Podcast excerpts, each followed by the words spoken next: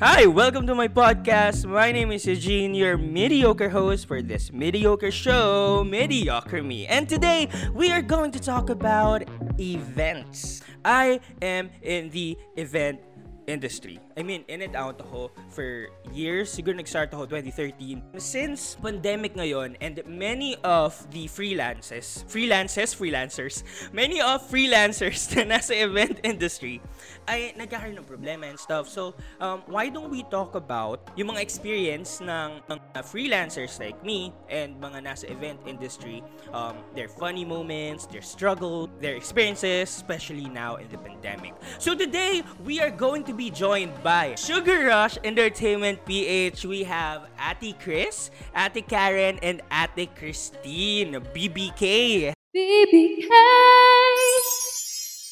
Hello guys! Hello! Hola! Hi! We have BBK, Ate Karen, and Ate Chris. Sila po ang may-ari ng Sugar Rush Entertainment PH. They are performers, host na nagpa-provide ng entertainment sa creative artists sa debut at different kinds of event. Um, si Ate Mio is now an official cast of Disney Hong Kong. Tama ba? Tama ba yun?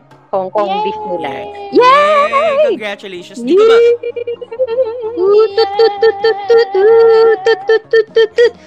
Tapos si Ate Chris and Ate Karen is a performer. I mean, actually lahat sila professional performers like si Ate si Ate Kasama ka Chris? Ate Karen, magkakasama sila sa parang isang um anong tawag dito? Yung sa Hyatt Company. ba 'yon or No. yung sa Um, BGC? un- una sa Ibiza BGC, Mhm. doon namin na-meet si Karen. Mhm. Uh, Yes. Mio and I, well, including you, Uge, Yeah. nagkakilala tayong lahat sa isang events company, Yeah. which is almost the same as, well, Sure. which is the same as Sugar Rush. Aha. Ayan, doon tayo nagkakilala years ago. Yeah. Like, si, si Tin, we met 2012. Ikaw, Uge, no, 2013. kailan ka pinasok? 2013. 2013. As an Yarn. assistant. Yes. Well, supposedly, performer ka, pero dahil hindi ka pa masyadong Marunong marunong. Alright. Ayun ang problema mo. Oo. Sayaw. Pero maganda na yung boses mo noon. Ah. Nalala ko si... Oo. Tapos nalala ko si... Si... Si AJ. Sobrang... Narinig niya yung boses mo from outside, from the garahe. Bigla siyang pumasok sa loob ng... ng ng sala. Sino? Bigla siyang gano'n. Tapos tinuro namin ikaw. Hala, ang ganda ng boses. Ayun. Thank you. Oo, oh, yun. Thank you guys. Yes! Actually, mag-audition na din ako sa Disney next weekend. The joke lang. Ah, sige.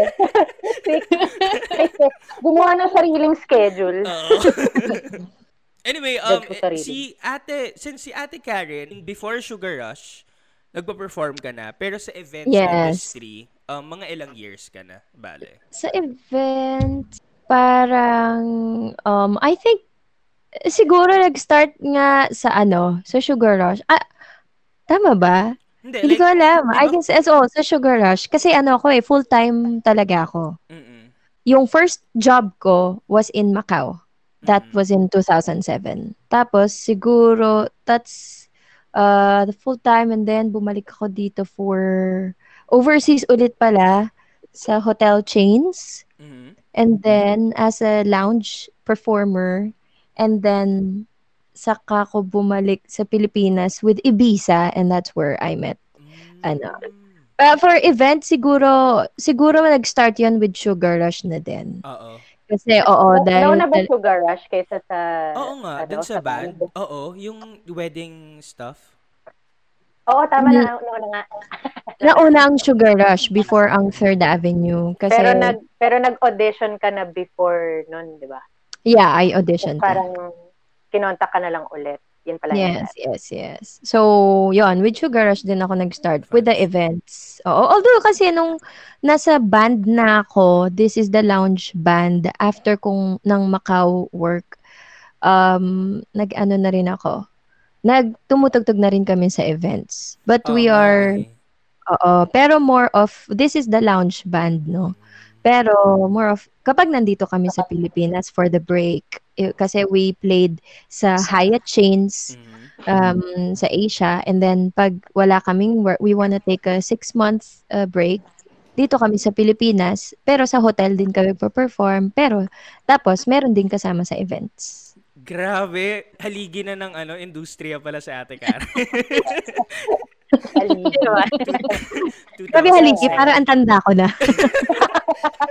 Thank you. Thank you. Gusto mo yon Hindi, haligi naman. Meron, Ancient ka na. meron pang mas matanda Pundasyon- sa'yo, yung, May, funda, yung may foundation. pundasyon pa eh. Oo. Oo, punda- may pundasyon pa eh. Institusyon, ganon. may ganon pa. Si Ate Chris naman, ayun nga, ilang, si, before ba ng, um, nung kung saan tayong group nagkakilala, as a performer na lang, hindi sa event industry mismo, as a performer, um, kailan ka talaga as in nag-start? Um, as performer, performer lang na hindi paid, since bata pa ako. Mhm. Pero as paid performer, I think fourth year high school. More than 10 years ago na yan. Hindi ko nga alam kung may 20 years na ba yun eh. Malapit na. Malapit na. Um, yun, Oh as a dancer. yeah, as a dancer. As a dancer, cultural dancer Mhm. ng Tourism Malaysia. Mm. Yun, sa Abu Dhabi. First time kong maging paid performer. And it was really nice. Kung saan-saan kami nagpunta, ganon. We got to perform sa Kuwait. Well, ano naman, parang within yung tinatawag na GCC, uh, the Mhm. Gulf area. Um, yung mga ka- kapitbahay ng UAE, ganon. Pero, ayun, mostly around UAE, um, like Dubai, Mhm. ganon, Abu Dhabi, of course. Masaya siya kasi it it pays well. Parang 30 minutes lang din yung show. Tapos, parang at that time, 1,000 dirhams. Magka, magkano dati yun? Nakalimutan ko na. Basta yun. per show. And then, after graduation na ng college, um, yun na yung kinuha ako nung isang um, Group. Noller din. Pa? not group. Hindi, hindi. Ah, isang alumni din ng Miriam Mhm. na kapareho ka ng course, kapareho kong um, member ng pep squad ng Miriam. Siguro nakutaan niya ako ng potential. Wow, potential. Wow. So, kinuha niya ako to to be part of her parang team of coaches sa studio niya kasi yun ang yun ang unang business niya, I think. So, kinuha niya ako first to be a choreographer, a co-coach, ganyan. At the same time, of course, nagpa-perform din kami with the studio and parang kumbaga kinonect niya din ako sa hip-hop world, sa hip-hop community, kaya nakilala ko ang Philippine All-Stars, Mm. kilala ko ang A-Team. Pero before pala nun, sorry, ah, dance coach ako, ba? And Mm. then, pumasok ako as vocal coach sa Center for sa Center for Pop. So, ayun, parang mas doon ako na-expose with event. After nun, ah, yun na yung, yun na yung umalis ako ng papunta Abu Dhabi Mhm. corporate, ganun. Tapos, pagbalik ko, 2012, yun na, si part-time pa rin yung kiddie parties for me nung 2012 kasi nag-corporate pa rin ako pag uwi ko ng Pilipinas. Nag-work ako for a university. Actually, uh, nag-work hand in hand yung si kiddie party saka yung work ko as admissions kasi as admission, kami yung pumupunta sa mga high schools to present kung ano yung mga courses ng university na yon. So, Mm. it involved public speaking. At that time, di pa ako nag-hosting. Puro ako perform, sing, dance, ganyan. So, basta, nag-work hand in hand yon na tinuturuan ako sa kiddie party how to host, how to instruct the ano the kids and the, kung sino mang participants with the games, ganon, and paano i-run yung party. Tapos, si university naman, parang nahahasa lang yung pag-speak ko in front of an audience. Yeah. Ganon. Na, na-enhance yung, kumbaga, nag-gain ko yung confidence doon. So, nag-work sila hand in hand, which is really nice. And then, nung umalis ako sa university, parang dire-diretso pa din na kiddie party, ganto ganyan. Until such a time na si Tin noon, wala na siya dun sa team natin, wala ka na rin. Mhm. And then, parang I was also planning on leaving the team na rin. Parang nababurn out na rin yata ako nun. And then, sabi ko, by hook or by crook, uh, at the end of this year, which was 2016, aalis na ako. And then, sakto naman, itong team na to, bigla akong minessage. Be, may ano ako sa'yo, may, may proposal ako sa'yo. Ano proposal yan? ano, alam mo ba yung Ibiza Beach Club BGC? Ah, uh, Ibiza Beach Club. Sabi ko, ano yun? Hindi ko sure. Parang narinig ko na pero hindi ako sure. Sa Cebu, ganyan, i-search mo ganyan. Ano, ah, uh, ito work regular work talaga to as performer sa BGC. Tapos naisip ko pa BGC ang layo naman. Ba yan? Hindi pero ganito yung offer. Sabi ko, wow, ganda, ganyan. Oo, tapos ano ma ang ma, at least you get to do what you love, ganyan, ganyan. Sabi ko, sige, sige, try diba? ko mag uh, Nag-networking Oo. ako kay Chris. Oo, oh, parang open-minded ka ba, ganon. so, edi yun, nag-audition ako, parang sinabi lang niya, mag-prepare ka na lang ng pyesa mo and then uh, prepare ka ng dance piece, prepare ka na lang din ng song piece in case na pakantahin ka. Pero, sab- yun nga, sabi niya parang more of naghahanap ng dancers. Sabi ko, okay, dancer tayo di ano, ginalingan ng lola mo. Char. Kasi yung mga piyesa ng Ibiza, halo-halong ano talaga eh. Um, jazz, ballroom, ganon. Hindi masyadong hip-hop at that time. At that time, puro puro ko hip-hop eh. Di ba? Kahit sa kiddie party, mm. ano, medyo hip-hop din tayo. Hindi yeah. naman tayo nagja-jazz. Grabe, nakita And ko yung mga... guess, nakita ko yung mga posts ano? dati sa Ibiza. Yung mga, anong tawag dito? Wala akong nakita na isang performance na iisang theme dire-diretso. Puta, ang dami yung palit-palit. Uh-oh. May 80s, may Uh-oh. ganito, may ganyan, may ganito, ganyan. Sabi ko, oh, stressful. Yes. Ang daming inaaral. Oo, ganun siya. So, parang kunyari in one night sa Ibiza, um, for, ang first na nilearn namin is movies eh. Mm-hmm. Uh, sa isang movies movies night, iba-ibang, ilang yun? Um, cabaret, and then eight. Uh, At ito na po ang laman ng buong cabaret. podcast. Oo. cabaret grief. Ang haba, no? Yung akin brief lang eh. Kung alam ko lang na detailed, kaya nga i-clear. kaya events lang yung sinabi ko eh. Sorry na. events lang yung mention ko. Hindi ko pa sinama yung turo eh. Ate Karen, Ate Karen, Ate Karen, Ate Karen. Di ba sabi ko, ah? ikaw yung ikaw yung halige. Si Ate Chris talaga yung pundasyon Oo, oh, oh, siya, ano siya, siya yung pundasyon. Intayin nyo lang, baka mamaya si yung bubong lang, yung ano. Hindi, malay nyo sa pala yung institution. Hindi, bubong lang sa akin. An, idadagdag ko pala yung ano ko, bali kasi yung first job ko talaga before professionally was teaching. Dagdag ko na rin. Tapos on the side. Kasi, nahirapan kasi akong mag, mag ano eh. Nahirapan kasi akong i, antog doon, i-summarize yung, kaya. yung timeline. Briefly sa events, naging oh, sige. Legal lang, go, go, Anyway, anyway, after ng Ibiza, ayun na nga, napilitan kaming bumalik sa dati na mm-hmm. freelance events.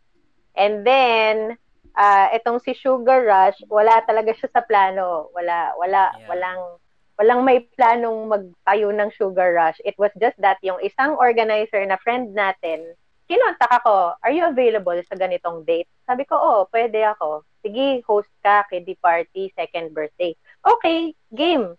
Tapos tinanong niya lang din ako, uy, meron ka bang mabubuong team to do a mini concert? Sabi ko, meron. Ilan ang kailangan mo? Three performers.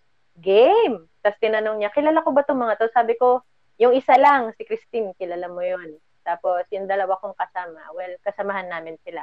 Tapos parang alam nga niya kasing, ang alam nga niya kasi, Ibiza kami. So parang, di ba busy ka? Sabi ko, hindi, pareho kami ng hindi busy. pareho na kami hindi busy, kaya okay na kami. Uh, ayun, so after ng gig na yon parang, o oh, sige, anong name? Ganto, ganyan. Sige, Sugar Rush, ganyan. I think it was Mami K who who suggested the name. Mm-hmm. Tapos, parang lahat kami nag-agree na, oh, sige, go, Sugar Rush, bahala na. Actually, yung cute para cute, sugar ganyan. Oo, para cute, ganyan. Tapos, li- sinearch ko pa, ginugel ko pa kung baka mamaya may kapareho, ganyan. Mm. Tapos parang sinearch ko, Sugar Rush Entertainment. Um, ang nakita ko, ano, sa state, merong Sugar Rush Entertainment. Pero pang bridal shower, Oo, boy. Nakita ko din yan. Nakita ko din yan actually. Kaya sabi ko, shocks. Hindi pwede to. Lagyan natin ng PH or Manila. Ayun, effect, pwede. So, yan. Doon, doon na siya. And the rest is history. History! Alright, so yun na po ang podcast natin. Ano po? Yun na po ang Okay, podcast for today. bye.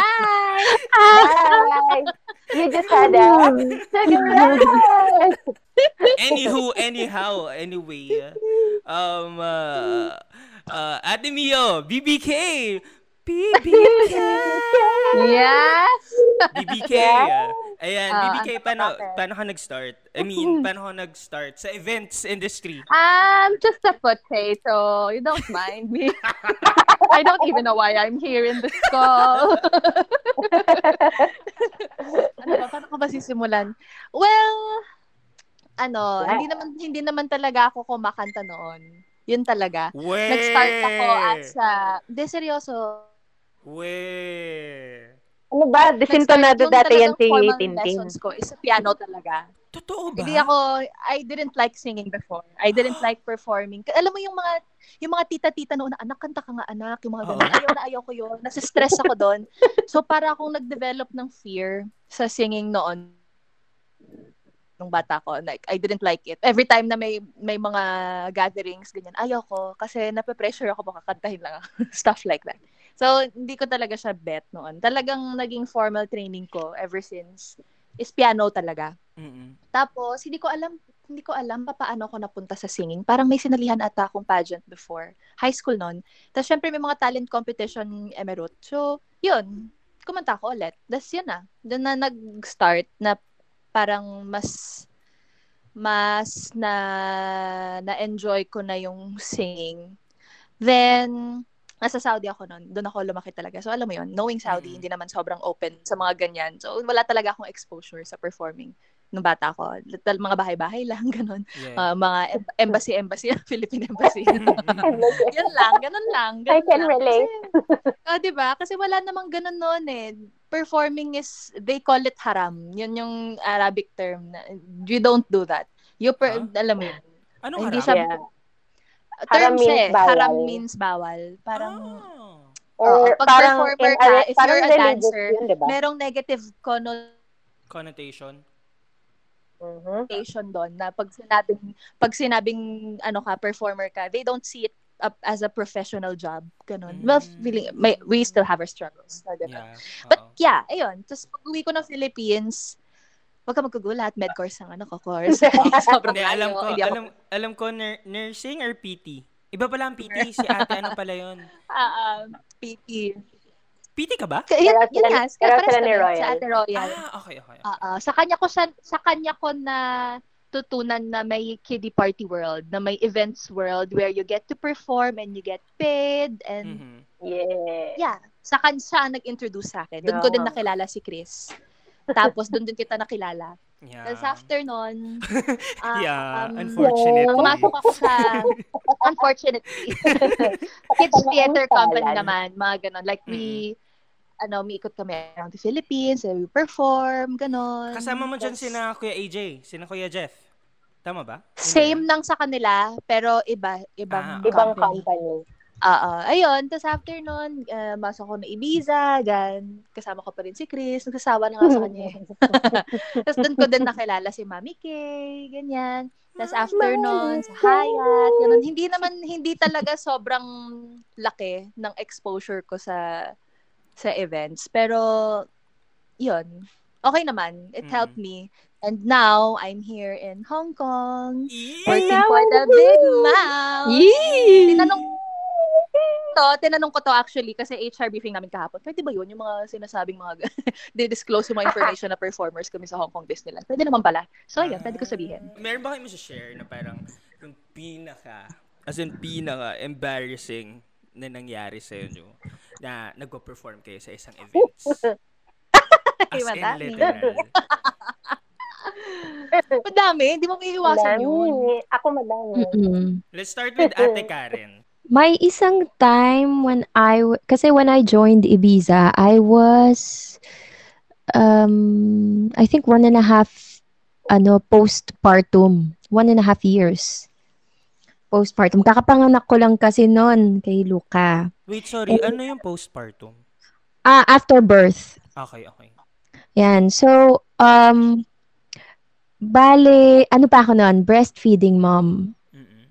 Breastfeeding mom pa ako noon. Tapos, um, there was a time, kasi 'di ba breastfeeding mom sometimes kasi hindi nagiging, ano yan, nagiging pantay ang breasts. Kasi because Oh of, gosh, minsan, yeah, because, ano, because it, babies have, ano, uh, preference. Gusto nila left or right, may ganon. Mm-mm. So, kasi kapag may sa Ibiza kasi, this ironically, sa after kong manganak, saka lang ako napasuot ng kahit na kung ng kung ano-ano sa Ibiza. Like wearing just the bra and underwear, you know, bra and panties. Doon ko lang nagawa 'yon after birth pa. Ang tagal-tagal kong hindi ano, 'di ba? Anyways, um yeah, so doon um so I had to wear a padding doon sa isang side ng sa isang side ng bra Mm. para magbukang pantay siya. Hmm. And then because kasi every day kami nagpo-perform, so yung padding, sometimes you know, I have to wash them. Minsan kapag nawawala, I have to find something else. So not just like a normal padding. So I have to find I had to find uh, that time yung bilog lang na padding. You know how they yung what they use para sa mga damit sa mga gown. So yun yung ginamit ko. So yun kasi hindi siya meant para gawing parang padding talaga ng bra. So, ang ginawa ko, tinupi ko siya kasi bilog siya eh. Tinupi ko siya, tapos ilagay ko siya under the, ano, the bra. And when, wa, tapos may part dun sa show na nakabra lang kami, tapos sasayaw kami. Unang lalabas ako, si Chris, and two other girls. Ah, so, nagsasayaw kami. And then after nun, papasok lahat. Where we were, the introduction, tapos papasok lahat ng cast, and then we all dance. We have this routine. And while we're doing this routine, kasi meron ka, marami kaming routines, merong for forward and then backward. Pag forward ko, nagsasayaw ako, pag talikod ko, napansin ko yung padding, nasa cleavage ko na.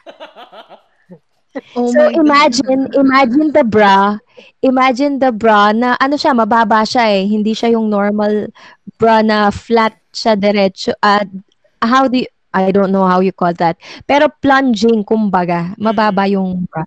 So, nandun na siya sa cleavage ko. Eh, tapos, ang kulay nung bra ko was black. Ang kulay nung padding was beige. So, merong, ah, merong nakatupi, may half circle, nakatupi siya. Tapos, syempre, pag tinupi mo siya, dahil bra siya, di ba medyo concave siya? Mm. So, nakaangat siya. Nakatupi siya na half sa harap ng padding, sa cleavage ko.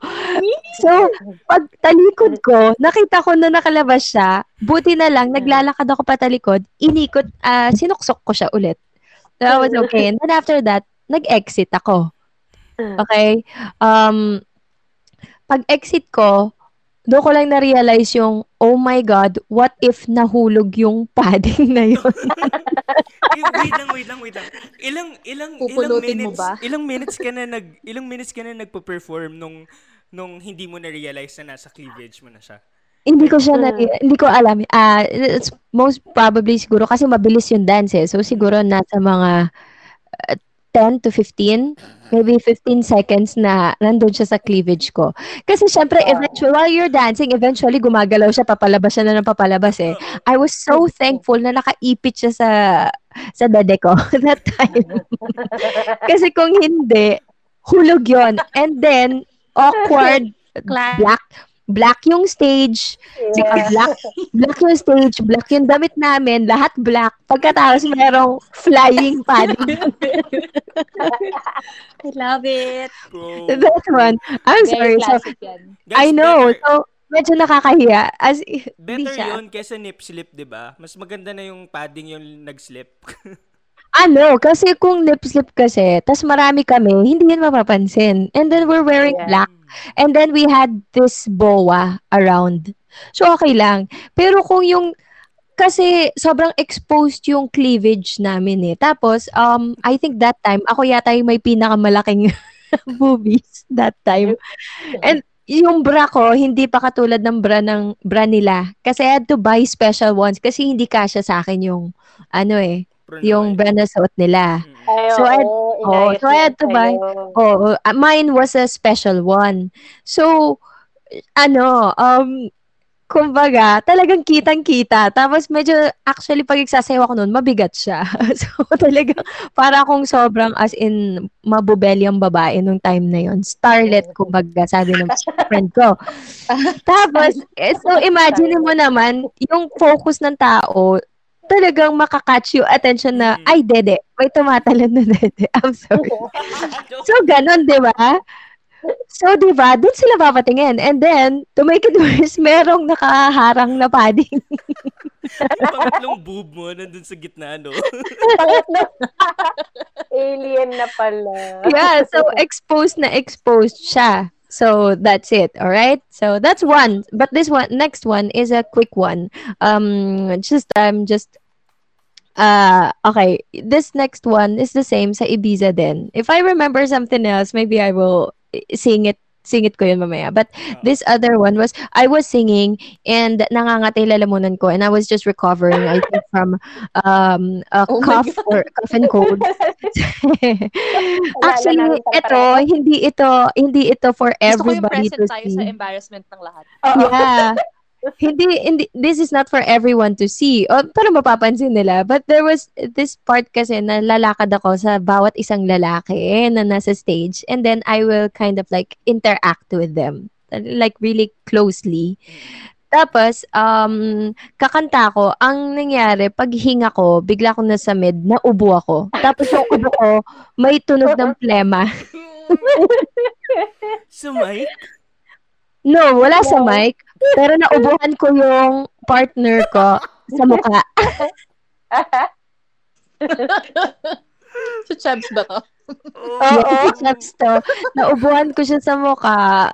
So, I guess yun yung this is with the ano, this is with the this is with the co ano worker on stage. Oo. Yeah. Oh, and oh, and the last one, isa din, was the same sa Ibiza din. Not the last one, kasi most probably I have, I have more. Pero another one was, I was singing, tapos na mental block ako. Nalimutan ko lahat ng lyrics, eh solo yun. Oh.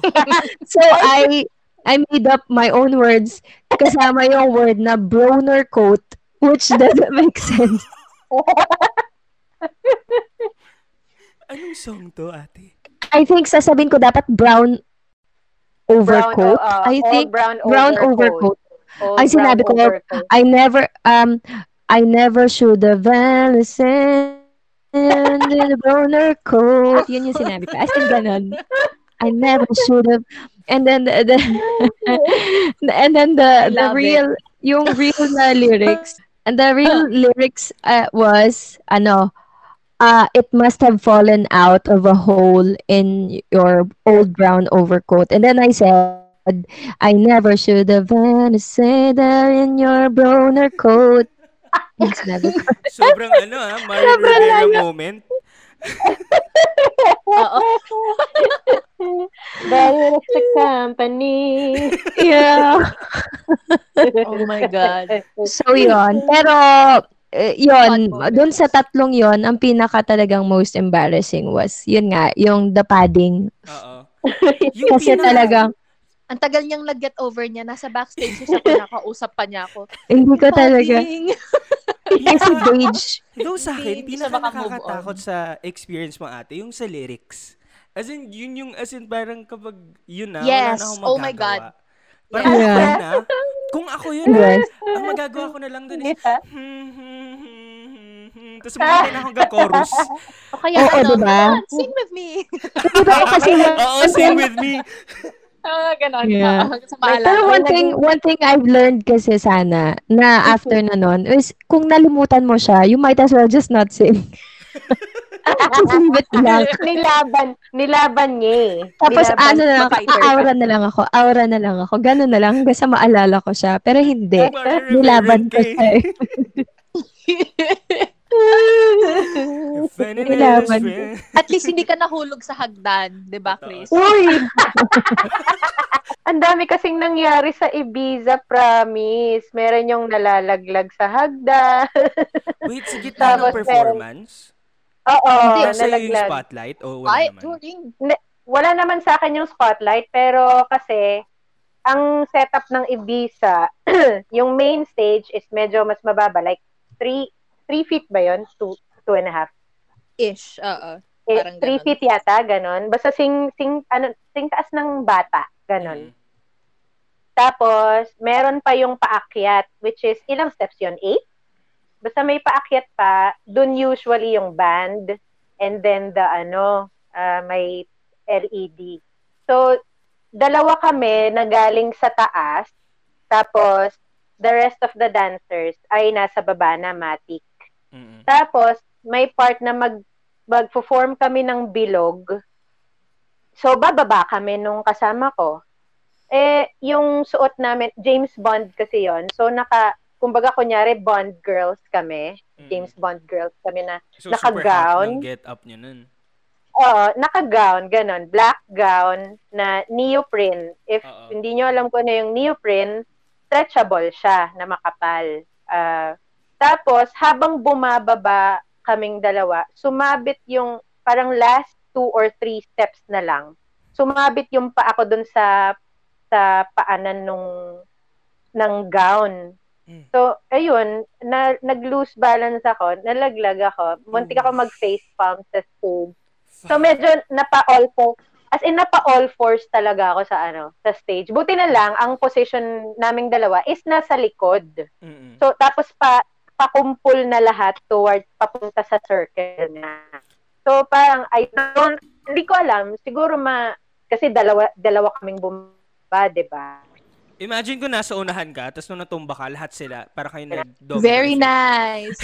Ayun, makikita mo Domino. na lang na nagmabab, down yung, so makikita mo na lang na nag-down yung Mm. isa. Lagi na lang. Or ng isa.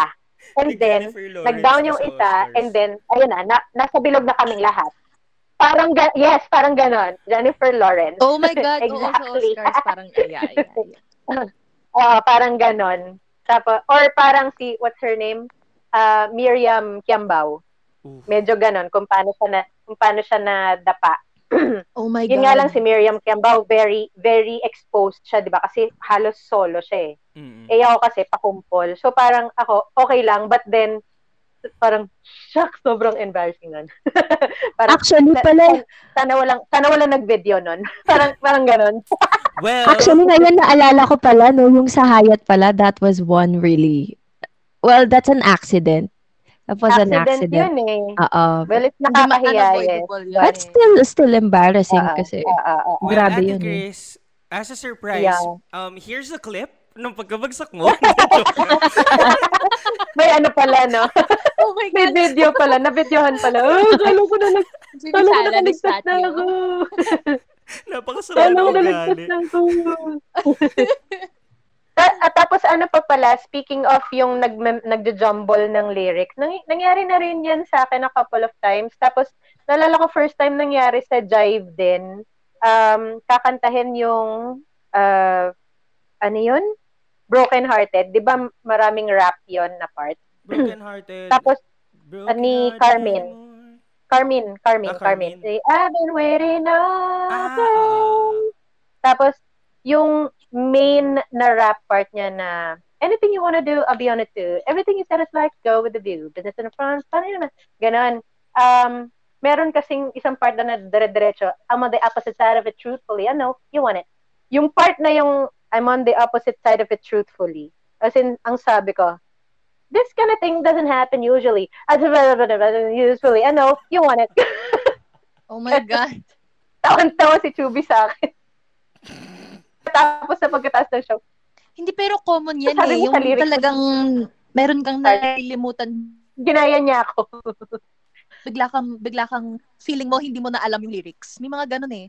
Ako wala akong embarrassing moments na ganyang katat Sa katindi Broken na sa kanila. I'm not saying na perfect performer ako. Pero kasi I, I will, I tend to overthink yung hindi pa nangyayari sa akin, nangyayari na sa utak ko. So, magiging super hyper focused ako na, oh my God, hindi siya pwedeng mangyari. yung ganon. As in, nag-overthink ako all the time na baka mamaya something worse na mangyayari on stage. So, magiging hyper focused ako na, hindi, hindi ako magkakamali. No, not today. yung mga ganyan akong mga inner De, may, monologue. may, pero may naging ganong moment ka na rin as uh, Belle or parang yung Nalilimutan ko yung lyrics. ninyo ni Chu Yan na yun. with, Yan na yung um, pinaka... Oo. Siguro yan na yun. As in, I don't know bakit sobrang makakalimutan ako sa lyrics pero sobrang bilis kong makatanda ng choreography. Kahit 2, 3, 5, 10 years ago, naaalala ko yung choreography na yan. Mm, Pero sa dancerist. Imagine, Let It Go, nagkakamali pa ako. Ang tagal-tagal na namin ng Let It Go. Eh, ganon, sobrang lala ko sa lyrics. Min- Ang, ang, di ko alam. I don't know what's with me and lyrics. Ako din, um, perfect performer din ako kasi wala akong ano, embarrassing moment. Hindi, joke lang. Wala akong maalala. Yung brain cell ko, mga isa na lang ata sila o dalawa eh. Hindi, wala akong maalala na nangyari sa akin. Actually, yung pinaka, pinaka ano, pinaka naka, eh hindi, pinaka nakita ko lang si ate Mio na nagkamali is yung, yung, yung ano na yun, yung gig na yun, yung wala kang mic, yun lang. Oo, oo. Tapos hindi mo pa kasalanan yun kasi hindi naman ikaw yung may control sa mic eh. Naka-on yun. Promise naka-on yun. Lagi kong i-check yung mic ko kahit lapel pa. Tatanggalin ko pa siya sa likod ko para lang makita ko. Or kaya i-memorize ko kung nasan yung on and off pag hindi ko nakikita yung switch ng lapel. Sobrang overthinker ako. As in, Oo. ino-overthink ko lahat, hindi pa nangyayari, nangyayari na siya sa utak ko, kaya nag-hyper-focused ako. Pagka once na nasa stage ako. So, yung mga mali ko, aside from the lyrics, ano lang, cute. Yan lang. hindi siya big. Cute lang.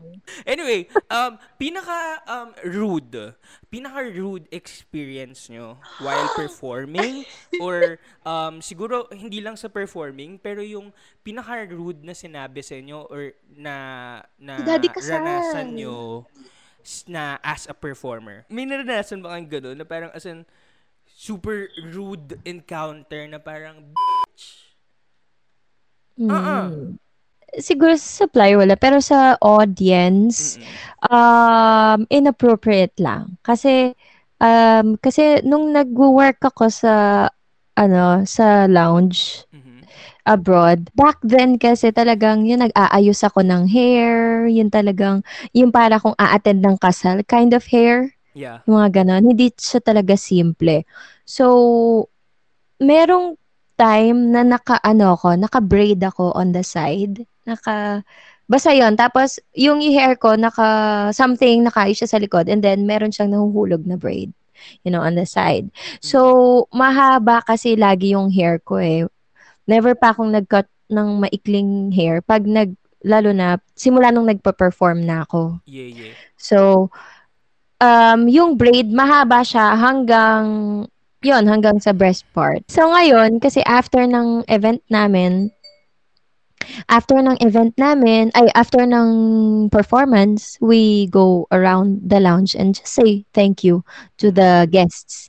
Tapos, so, mag-thank you kami. And since, kasi syempre, ibang bansa, merong mga Oo. times na, may mga times na ano, na, what do you call this? Na, um, iba-iba, yun nga, yung nami-meet mo na guests. So, this one was in Korea. Um, it was in Seoul. Tapos, um, yung guest, parang sabi niya, I like the braid. Gina- sinabi niya yon I like the braid. And when he said that, hinawakan niya yung braid ko. Okay. So, parang, ay, napa, muntik akong parang makarate. Oo. Napagano Wait lang, ako ng ano, ako, wait. ah, napaano ako ng ganon na parang instinct, parang, oh, sabi kong ganon, thank you, thank you, napagano na lang ako. Parang, yes, gumana na lang ako. Pero, nagulat ako sa ginawa niya. So, Mhm. instantly, yun nga, napa-defense ako. Pero na, wala na, it's too late. Although, Oo. maliit lang naman yung halos na ano niya. Ganun yung ginawa niya. So, that was uh, one. And then, there's another one naman in Indonesia na we were saying thank you to the guests as well. Tapos, um, itong guest na to, sobrang presko niya. Nakaupo siya with his hands um, extended on the side dun sa sa chair. Tapos, sa couch. Tapos, um, he was saying, um, hindi ko na sabihin pala kung saan bansa siya galing. But Oo. he's not from, Indo- he was not from Indonesia. Pero sa Tapos- Indonesia nangyari. sa Indonesia nangyari. So, sabi niya, sabi niya, oh, hello, oh, thank you, nice performance, gumano na siya. Tapos, parang, ang ginawa niya, parang tinatanong niya yung kung magkano. Parang Oh, ganun. wow. Yes. Parang tinatanong niya kung magkano kami. Like that. Wow. So, parang he, he thought na pwede niya kaming bilhin for a night. Mhm. Something like that. Oh. So, ganun niya, sin- sobrang presko niya, ganun niya sinabi. Na- nagulat ako nung pagkasabi niya ng ganun. Oh, wow. Parang, so- sobrang binilisan namin yung pag-cut. Usually kasi ako yung, ako yung mabilis na, okay, thank you. Nagbilis ako nagka-cut ng conversation kapag ganun. And kasi yung mga kasama ko, parang, that time, well, parang si Tinden at si Chris. Pagdating sa, ano, ako din ang, front na parang, okay, thank you very much. Oo, ako din ang gumaganon. So, nung time na yon parang ginano niya kami, tapos lalo na yung isang member namin. Mm-mm. So, af- so kinot ko yung conversation kasi of course it was super, super rude. Oo. I mean, we worked at the lounge that time, tapos hindi kami basta-basta na, of, obviously, hindi kami na table. Yeah, no, Yeah, yeah, yeah. no. So, ginanon kami. Yun yung, Parang- yun yung parang isa sa problem na hinaharap din ng mga performers eh, no? Sobrang prone, Yes. prone ninyo. I mean kayo Okay, I'm girls. back. Kasi wala namang wala namang mang haharas sa akin eh. Puta kung ako pa iharas na Diyos ko Lord. Pero ang prone ng mga ang prone ng mga girls na parang iharas Yes. na parang bakit ganyan yung way of True. thinking nyo as as a performer. Totoo yan. Alam mo yun? Parang, Pag ang babae performer, Yeah. automatically Oo, tapos- nila pwede nilang i-table anything. yeah. Na nakaka-frustrate Yes. kasi bakit ganito yung mundo? Yes. 'Di ba? Yeah. Oo, Yeah. pero nung time na 'yon, so 'di ba ang mahirap din kasi they know that we perform there obviously. Mm. So kailangan we have to be nice to Yeah. them. Hindi kami Yeah. pwedeng kung ano-ano lang. So, wala na kami ginawa. So, I just cut the conversation and said thank you. Tapos noon, saka ko sinabi dun sa, ano, dun sa manager na yung, yung table na yon parang sobrang rude nila. Parang ganun yung sinabi niya. Thank you so much for listening. And for the part two of this episode, go ahead and follow Mediocre Me on Spotify and other platforms for podcasts. And join me and the Sugar Rush Entertainment PH for the next episode kung saan mag-share kami ng embarrassing moments, favorite moments, and rude encounters while performing or while nasa isang event. Thank you so much. Once again, my name is Eugene, your host for this mediocre show, Mediocre Me. Mediocrity? That's me, living a mediocre life. Bye!